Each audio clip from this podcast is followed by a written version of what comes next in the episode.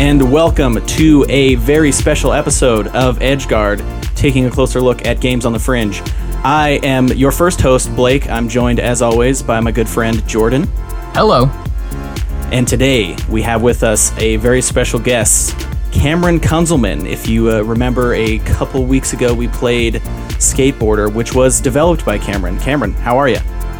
I'm doing well. How are you today? Tonight? Today? Uh, pre- pretty good. Um, uh, excited, excited, to have you here. Yeah, yeah. It's a uh, you know, it's a little bit of a different change of pace for the podcast, so I think it'll be fun. We have a lot of mm-hmm. like time that we spend like wildly speculating about the intentions behind design decisions in games. So this will be a great chance to be like, you know, commit some authorial fallacy and be like, "Why'd you do this?" Uh, I think it'll be fun. Yeah, I am the grand arbiter of meaning uh, behind all of my creative work, and so then, therefore, I can tell you if you are objectively true or false. wow, you are welcome. How exciting! Perfect, I'm, perfect. I'm honored. I'm honored by this. Uh, so, so Cameron, for the for the people at home, and I guess for us as well, why don't you uh, tell us a little bit about yourself and uh, sort of uh, what brings you to games and uh, what work you do within the the game space? Absolutely. Um, uh, ooh, I don't, I don't actually kind of know where to begin with it. So, so I'm here because I made a game. Mm-hmm. Um, I've been making games since 2012, 2013, somewhere around in there. Hmm. Uh, mostly smaller projects like Skateboarder. Uh, you can find all those at heylookatmygames.com. Um, but I did that when I started going to graduate school, when I started my master's, uh, which was in film and video. But I really went to work on video games and kind of the philosophy and theory around video games, philosophy of the media more generally. Mm-hmm. Um, and I've continued being a uh, dipping a heavy toe maybe in game studies uh, through my PhD and I've kept making games um, and kind of putting those ideas that I have learned in academia into a more serious practice. Um, sometimes, like really, really quickly and um, uh, flightily or in a dinky way. I, have been floating for a long time. Uh, this is the first time I think I've talked about this, mm-hmm. but uh, I've been floating for a long time. Kind of a dinky games manifesto.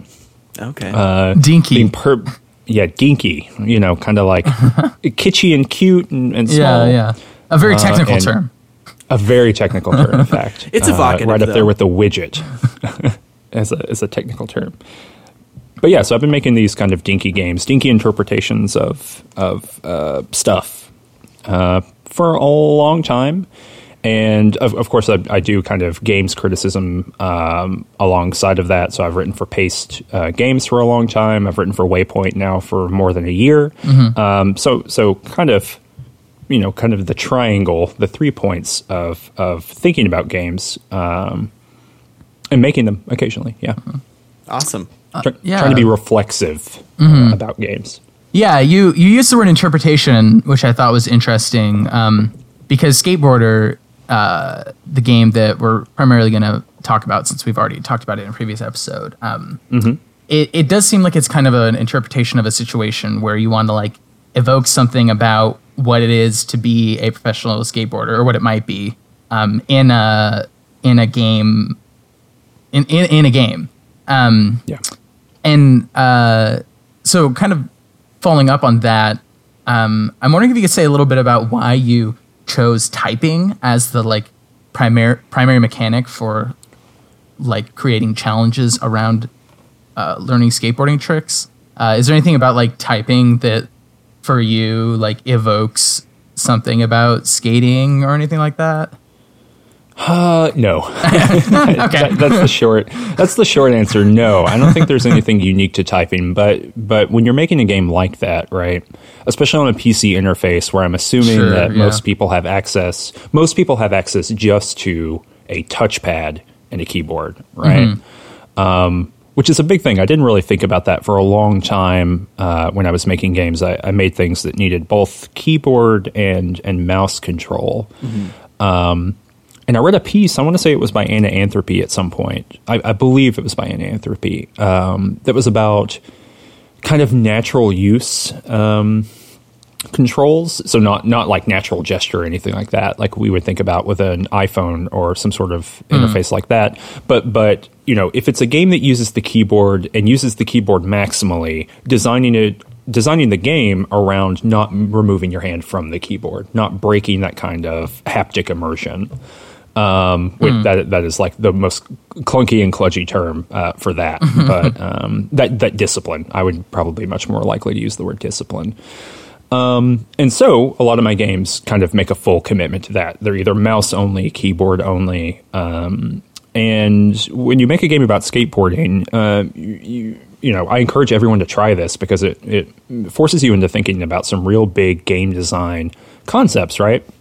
How do you uh, accurately mimic uh, the, or not even accurately, but how do you mimic or how do you proceduralize the minute steps of a skateboarding trick, right? Which look very fluid and very strong and very um, uh, solid, right? They appear to be a totality, but they are in fact a number of micro movements, a number Yeah. of micro, uh, you know, movements of the foot, tilting of the foot, the amount of force you use when you kick, you know, to do say a kickflip or something like that. Um, all of that is, is minute, and so you know, I, I played around with uh, clicking some different buttons.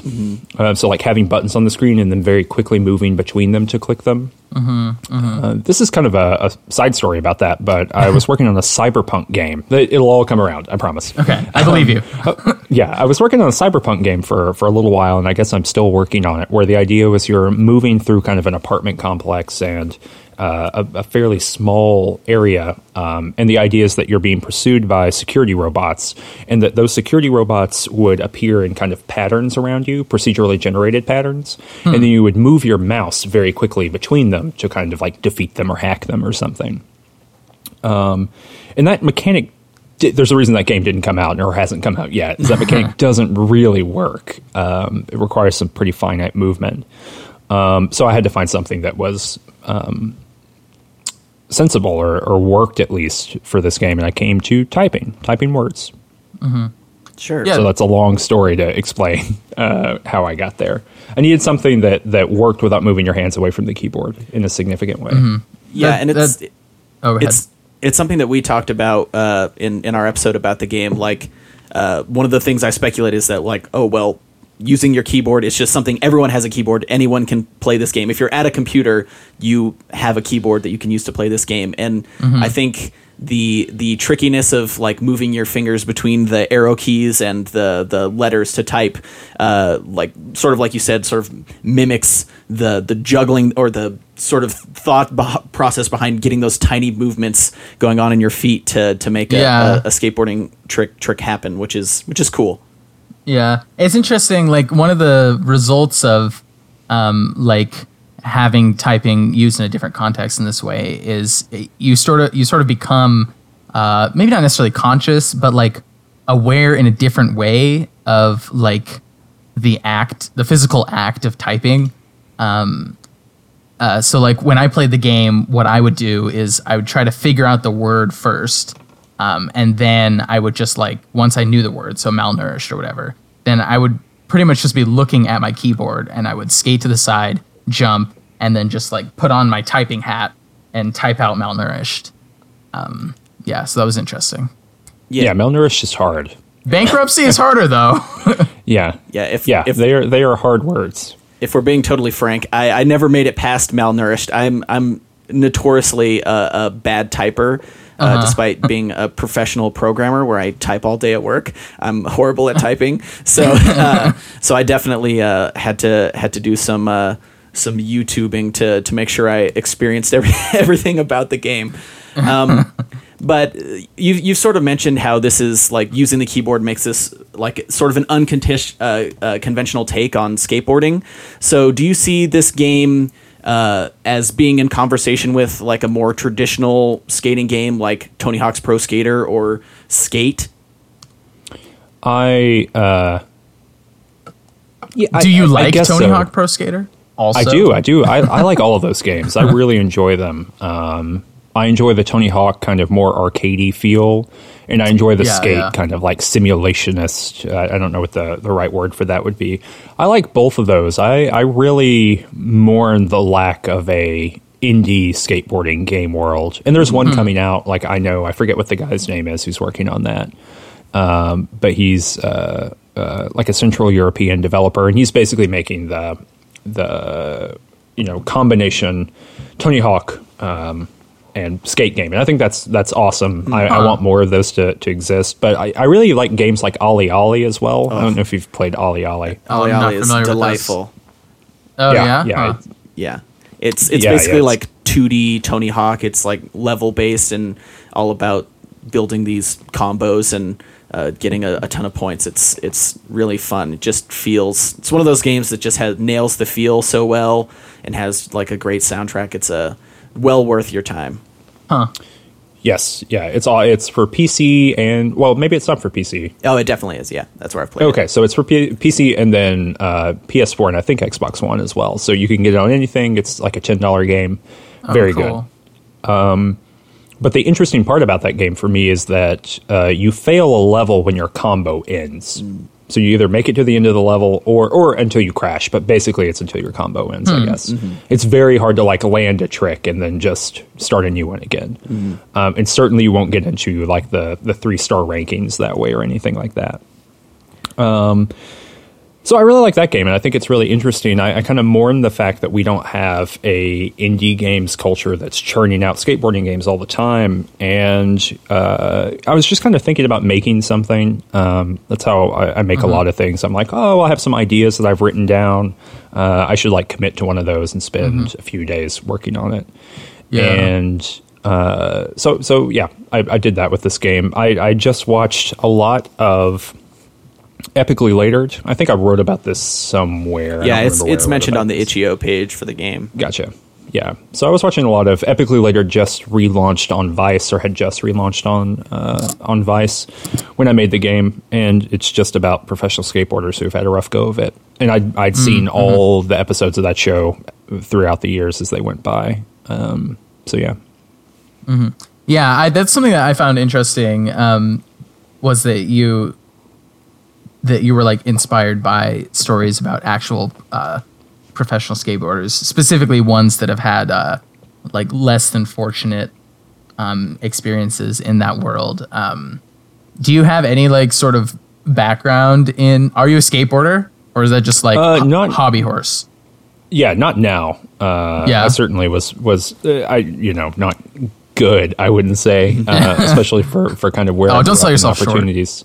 yeah, well, I, you know, I appreciate it. I appreciate the charity, um, but uh, but yeah, I was very invested in skateboarding and in skateboarding videos and kind of keeping up with the culture for a very very long time, and I still do. I'll dip in. Uh, I'll dip in and like really. Uh, you you know, uh, I don't know, immerse myself every now and again to kind of keep up with what's happening and who's left the sport.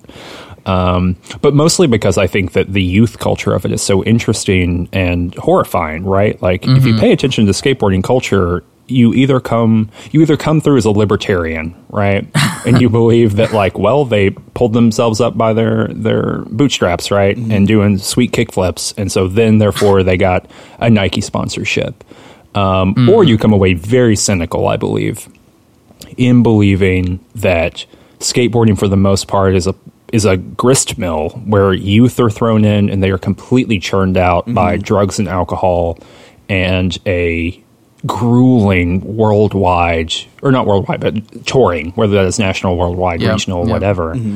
Um, and there is very little support for those people. Um, i mean you wash out and you disappear uh, and I find it just as a system to be nightmarish, and it, and it lives purely on its its belief that like if you're good enough, then you'll succeed. Like it, it's this American dream, really. Um, and I find that fascinating, just absolutely fascinating. Yeah, and, and we sort of talked about that. Uh, if you're if you're good enough, you will succeed. Sort of mentality, and we were we were talking a lot about uh, like professional athletes uh, of any kind, like you know professional football players. I think Jordan and I don't have a ton of specific knowledge about skateboarding. I don't think either of either of us have really followed it as closely. So we were kind of talking more about you know like football or basketball players how they get drafted in the NFL and they like think they've made it and then they get injured in their first six months and then they're out Yeah. forever. Uh, so so what do you think are some of like the the differences like the things that are specific to professional skateboarding rather than like more general uh, more generally being like a professional athlete Uh, to, to continue with the the football uh, analogy, skateboarding is as if everyone was everyone was a star quarterback. everyone right, on right. the team is the star quarterback, um, and people are looking for you to fail or succeed in the way that they would. You know, any given quarterback that is drafted out of college into the NFL. And so I think the pressure is immense. It's also a really slow activity. Like, professional skateboarding companies put out videos not irregularly, but with large gaps of time in between them, and they take a long time to come out. And there's a lot of time to kind of lose the plot and fall out of skateboarding or whatever while you're waiting for your video part to come out. Um, there's a lot of money in it potentially, uh, but there's a lot of opportunity to be uh, abandoned by the activity. Yeah. Um, so so it's kind of like is the there so like there there are x number of injuries that can happen to the star quarterback right? You could you can get a concussion. That's that's probably going to be the worst one right? Uh, the likelihood of breaking your arm or your leg or something is fairly low. They're very protective of their body right? But imagine if you are the star quarterback and everyone is the star quarterback and they are all competing Yeah. and you could break any and all of your limbs every time you go onto the field right? Yeah. yeah, it really relies on a star power in a way that like um or at least being a professional skateboarder specifically. Like Yeah, it yeah. really like you need a certain kind of like stardom in order to have made it in a way that in a lot of professional sports tends to only be true of like a handful of the like star players. Um, it actually reminds me a lot of since I did my undergraduate in Utah and Blake is still in Utah. Uh, it sort of reminds me of um, like pro skiing culture in a way. Like there's sort of this like underground of people who are like obsessed with the sport and who um, will like basically drop all other obligations in order to obsessively pursue it. And then only a very, very small number of them are able to support themselves financially doing it. But lots of people try. yeah many a ski bum Yeah. out there Yes, it's true. Yeah, and I don't know if there's out. something parable or something parallel in skateboarding, but there's a lot of people. It, this like the the like fact of being a ski bum in some way, like not having any money and like being poor, somehow somehow becomes like a badge of pride in the in the culture in a weird way too. Yeah, I mean, you go into any given skate shop and you ask someone about like the owner of the store. Nine times out of ten, they will tell you like, "Oh, they were sponsored by X company." Yes, mm-hmm. yes. Back in the day, that's and very of, like, familiar. yeah, like fell out of the activity uh, for mm-hmm. whatever reason. Like like I was saying, it, it is an activity that sells you a narrative of like personal gain and growth while working very hard to just knock you out of it. Mm-hmm. Um, because it's, I mean, it's grueling. I, I can't imagine, cannot imagine actually very seriously pursuing skateboarding. You have to be just so driven. It, I mean, it's a, it's a very particular kind of mindset, much like you know, hammering the same four words into a keyboard for half an hour. yeah, so so you had mentioned uh, sort of how star power plays into it, how everyone has to be like the star quarterback.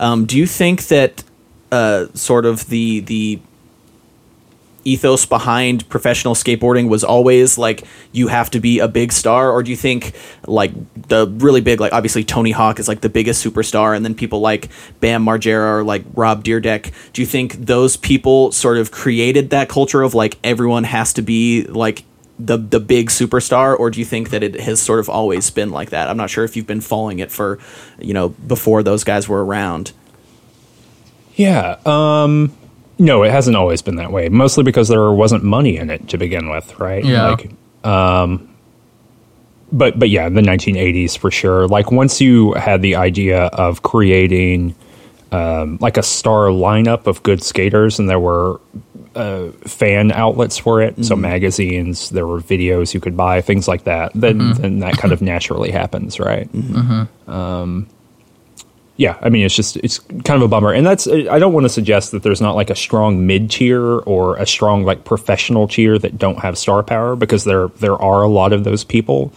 Um, I want to more make a connection between the expectations and the way that one has to represent oneself as like a unique, powerful, singular individual who can conquer the thing in front of them.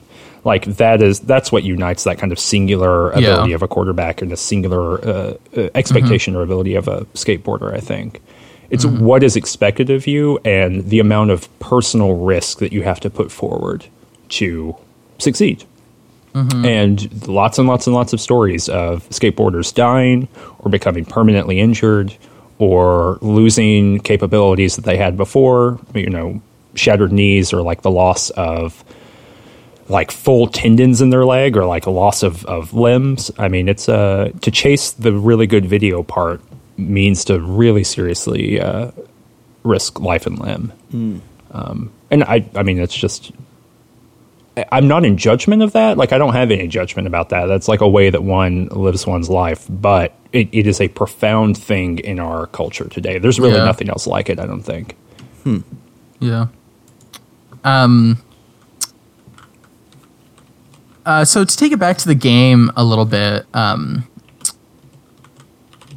one one of the things that we had a couple questions that are just like very basic uh, clarifications of confusions we had. So Sure. one of the things the game does is you have a after each trick that you successfully master, uh, a little like dr- uh, drawing will appear of like the, one of them's the uh, bottle of booze, one of them's uh, a skateboard, one of them's a CD.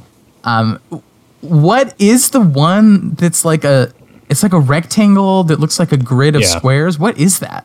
It is uh, it's very poorly rendered. uh, is what it is. It's a, a pack of cigarettes from the top.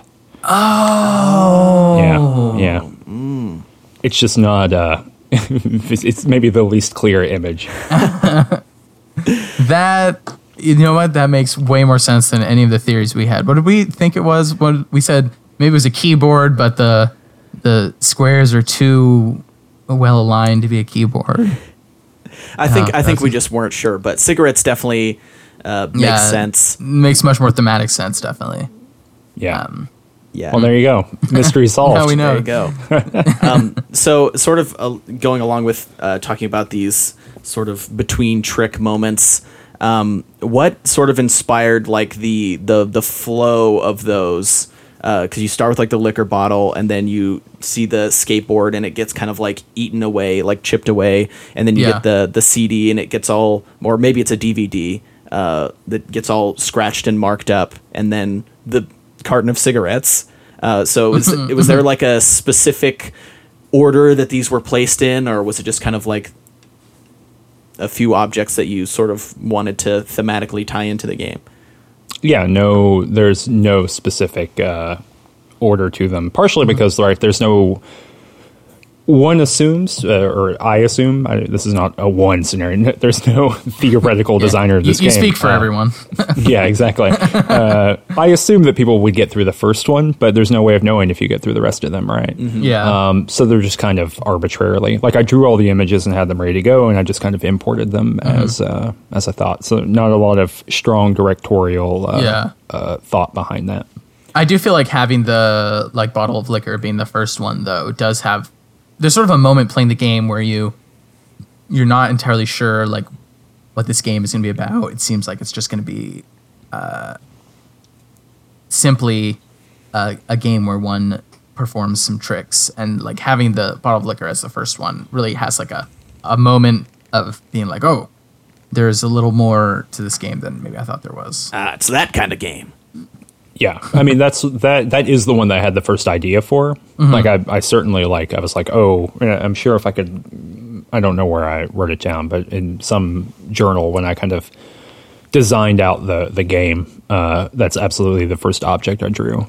Um, and that might be why it's first because it's maybe the strongest image. I think the skateboard is a strong image too, but um, but yeah, yeah, absolutely. Cool. So I had a, a question. So is the is this the disc? Is it a CD or a DVD? My sort of speculation was that it was like uh, your your skate edit on a DVD that you you made with your friends or or something to those to that effect. Am I totally wrong?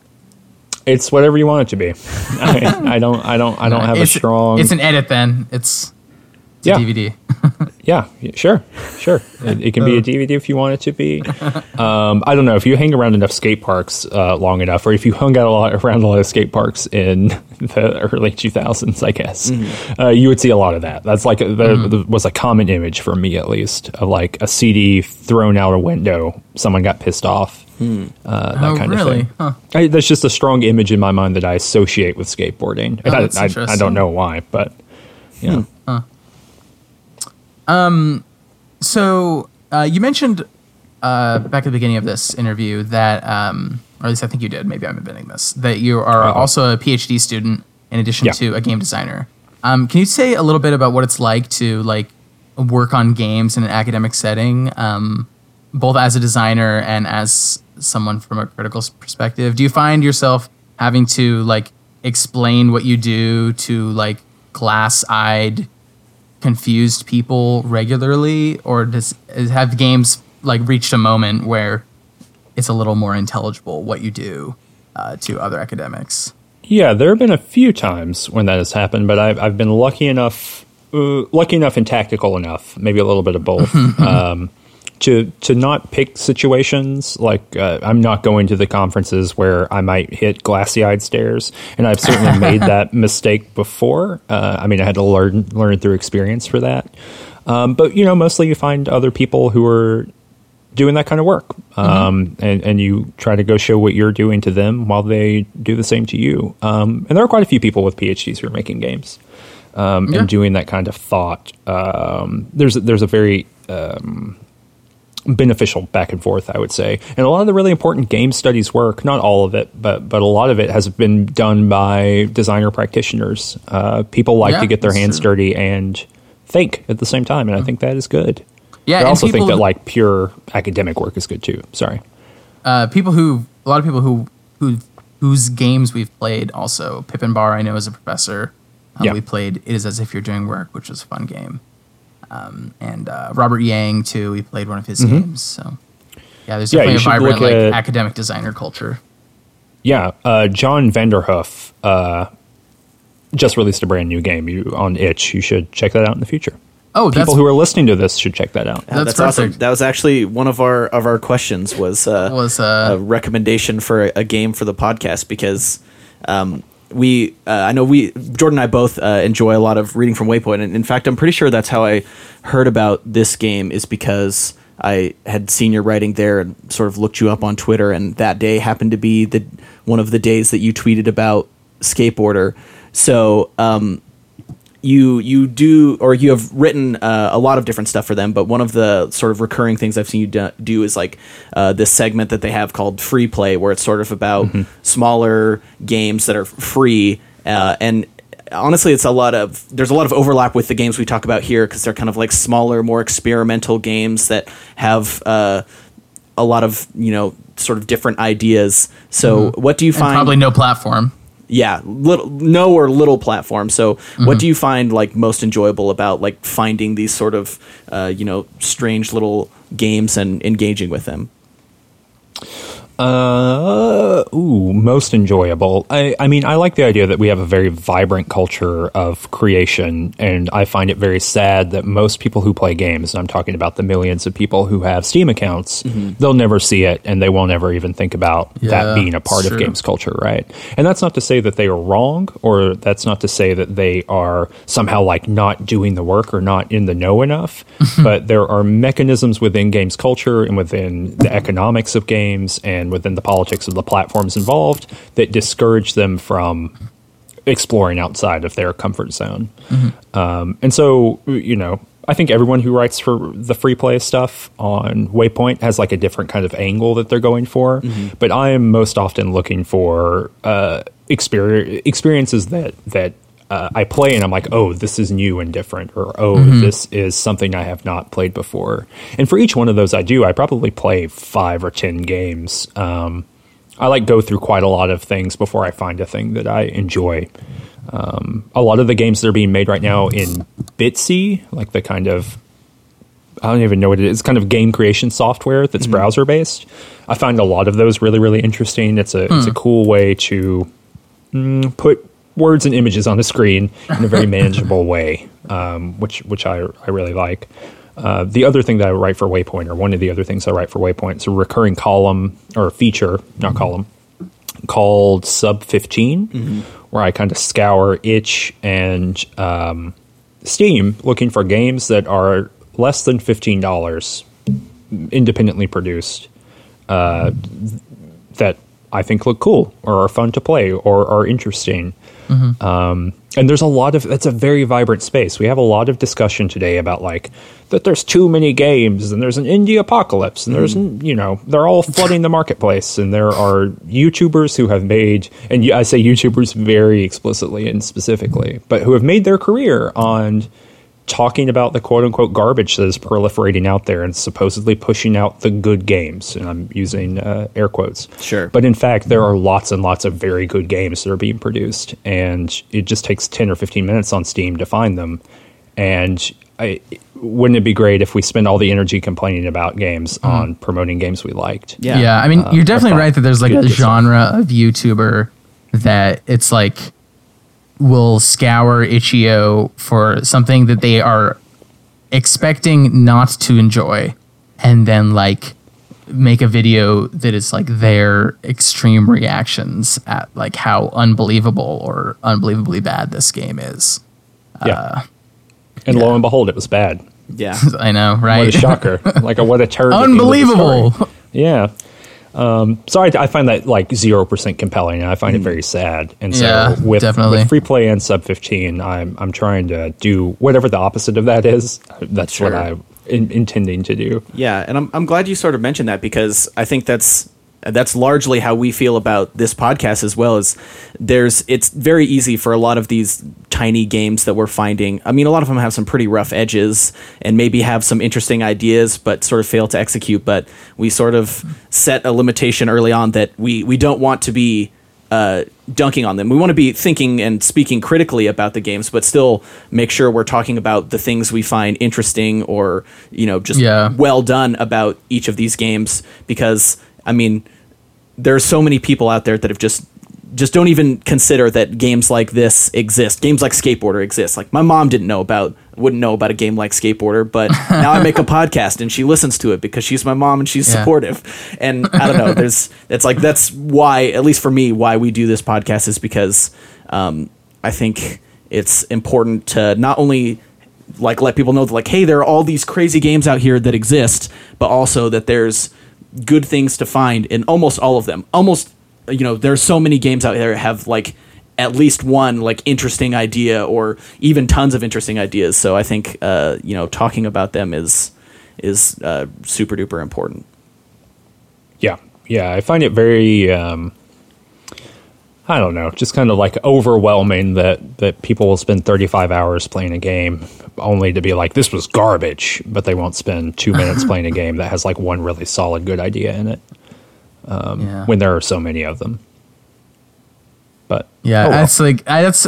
There are so many games that people like. It's astounding how much they play it, and then ostensibly hate that game. Although maybe I mean to be honest, like the ratio of number of hours I've put into PUBG, PlayerUnknown's Battlegrounds, to like how often I've complained about things in that game. I'll admit I'm probably also guilty of that from time to time. it's the devil's game. And yet, Oh man, I, I will never it so. share share the hours that I put in that game with anyone. That I'll take that with me to my grave. uh, well, I'm friends with you on Steam, so I could just go look at that right now. Oh, that's right. That's public, isn't it? Oof. yep. yeah. Oof. I think I've put 200 and something. Sure. I mean, speaking of battlegrounds, I mean, I've, clearly you've you've enjoyed it uh, a great deal. Um, if anyone follows you on Twitter like I do, uh, they'll see that you you post a good amount. You have uh, now that they've had this replayed mode, you've uh, been putting out these uh, you call them PUBG documents um, of sort of experiences you've had in the game, uh, and you even wrote about them on Waypoint. It seems like you've had a lot of joy like going through the uh, the replay system. Uh, what specifically about Battlegrounds and about the replays in Battlegrounds has sort of dr- compelled you to to to do this to make these little little videos?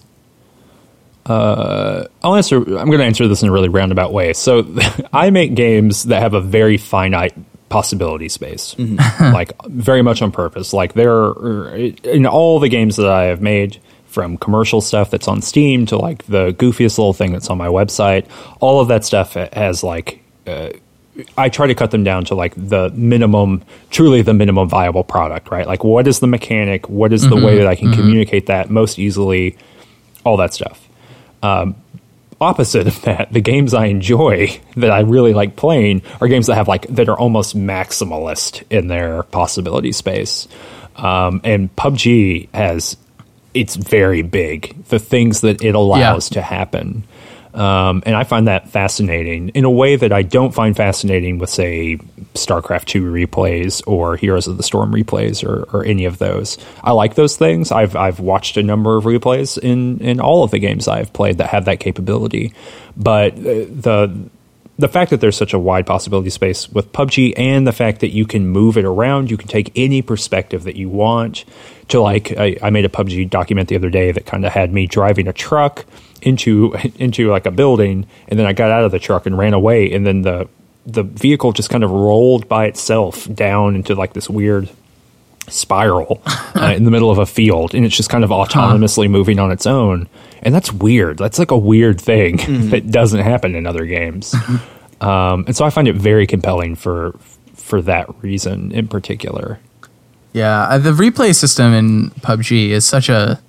I'm so glad they added it because it is so weird and so fun to use, and like it, it creates a whole like it has overnight turned PUBG into like a great platform for making like machinima. Like I, yeah absolutely just suddenly, um, which I was not expecting PUBG to be good for that, but here we are. yeah it's awesome i'm i'm i'm all about that game it's hard to like be the person uh, promoting a game you know that sold 10 million copies or whatever Uh, but to be like wow that game is good but truly What? the game This- is good Unex- unexpected uh, position. Yeah, I mean, Yeah. trust me, I you're preaching to the choir here. I mean, I can't speak for Jordan. He seems like he doesn't want to get air out his uh, his hour count, but I've put something like 400 hours into that game, and uh, the two of us, along with uh, several of our friends, uh, spent countless hours over the summer uh, just Yeah. chasing those chicken dinners and and having all kinds of shenanigans. And the, the thing that I think is crazy about PUBG is like you talked about the huge possibility space is you can have these like funny, ridiculous moments like uh, you go out and your truck is like rolling backward or uh, we had a game with our friends where we decided we were just going to try and like uh, everyone gets their own vehicle and we don't get any guns and we just try and win get as far in the game with just running people over or just driving away. Uh, and then you can have these like incredibly tense final battles where it's you and one other person and you're thinking super tactically and you're acting on your feet and you're trying to execute like these careful sniper shots. And it, it's crazy to have like ridiculous hilarious moments and then like incredibly tense like serious moments in a game that like really doesn't give you too much to to work with other than like a giant world and a bunch of guns. It's it's not telling you why you why you're in this world other than to kill everyone else. And yet there's so many amazing things that you can you can do with it Yeah, there's a really great interview with uh, Player Unknown himself from mm, I want to say that his given E3. name? brendan Yeah, green that's it. Yeah, Brendan Greene. Brendan Greene obviously. uh, from the Unknown family. sure Papa Unknown, Mama Unknown, player and then Player Unknown. Um, and then younger brother, player two, unknown. yeah they Oh. they changed their surname to uh green uh, at ellis island when they were coming into america so yeah, yeah, that's the uh, Anglo- anglicization of, of Unknown is green. Is green. but um, but yeah, he did this interview where he was talking about the the interviewer asked him about the map. And they were like, "What's up with this map? You know, that's like sunken city, and there's like a cl- crashed airplane, and you know there's cities and military base, and he's like, yeah, when we made the map, we just thought, what would be the coolest paintball arena that we could make, huh. and then this is what we made Oh, that's pretty great. and it has that kind of feel to it, right? Of like this artificial environment that that is maximally designed to generate the most interesting scenarios. Yeah. I think it's really success- successful at that. I, I really enjoy the game. Yeah, that's actually one thing I really like about PUBG. It's a lot of like um uh like battle royale style games, especially ones that are sensibly survival based in some way. They have this like obsession with quote unquote like realism. Um and like PUBG is like much more willing to wear its the fact that it was designed on its sleeve. Yeah, Yeah. yeah. The kind of new up and comer slash one people are dipping their toes in is uh, Escape from Tarkov, and it is Yeah. hundred percent a game that is gritty and realistic and blah blah blah. Yeah. Not as interesting, I don't think. Yeah, I mean, I think we'll see. I haven't played it yet. Sure. I, I think that's largely why PUBG blew up like it did this year is because it distilled so many of the ideas from those games. It, it sort of took the thing that was interesting, which is like the actual, uh, you know, fighting other players and sort of tactics and stripped away a lot of the uh, you know crafting systems or like the super in-depth like bleeding out or injury systems just kind of said like Yeah. all right we're we're streamlining it just enough so that it's still kind of like Arma. There's like a lot of controls that are only you'll only find in like uh, military simulator games like Arma, but uh, the the core of it is uh, a streamlined uh, version of of the battle royale f- formula that I think has made it uh, made it really work. Yeah. And it took three games for Brendan Greene to get here, right? I mean, this is his third battle royale game he has made. Sure. Yeah. Um, so I think we've covered most of uh, what we what we wanted to talk to you about. Um, maybe as sort of a, a final uh, message, do you do you have a favorite game or a handful of favorite games that came out in 2017? Um, I know we've just spent a lot of time talking about PUBG. Maybe that makes the cut. I'm not. I'm not really sure. Yeah, I really enjoyed PUBG. I mean, continue to enjoy PUBG. The Final Fantasy IX remaster I thought was excellent. I, I wrote about for Paste how that was the best game of 2017. Oh, nice. Um, uh, God, what is the name of the, the other thing that I'm thinking of? Hold on. Let me Google it. I don't know why. I, I have Escape from uh, Tarkov stuck in my head. Signal from Tolva. God, I just couldn't get it. Oh, sure.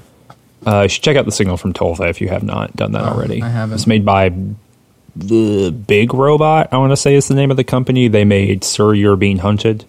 Oh, Uh, sure. Jim Rossignol is uh, one of the writers, I believe. Yeah, I've, I've heard Anyway. things of Signal from Tolva. I bet I'll be interested to check it out. You should play it. It's very good. Very good game. All right, good. Good to know. Well, I'll check it out. with with that, uh, thank you, Cameron, so much for for joining us today. We really appreciate Mm-hmm. it. You are you're the first guest on EdgeGuard, uh, and we're we're really uh, we're really happy that you were willing to you sit down and have a chat with us about your game. Yeah, Yeah, absolutely. and- Thanks. Anytime that I make another game and you want to talk about it, let me know. Absolutely. We'll, we'll, we'll keep you on the horn. Uh, but until Yeah, then, absolutely. Uh, listeners, make sure you follow us on Twitter at EdgeGuardCast, and we will be back with you next week with a regularly scheduled episode. Uh, and until then, goodbye.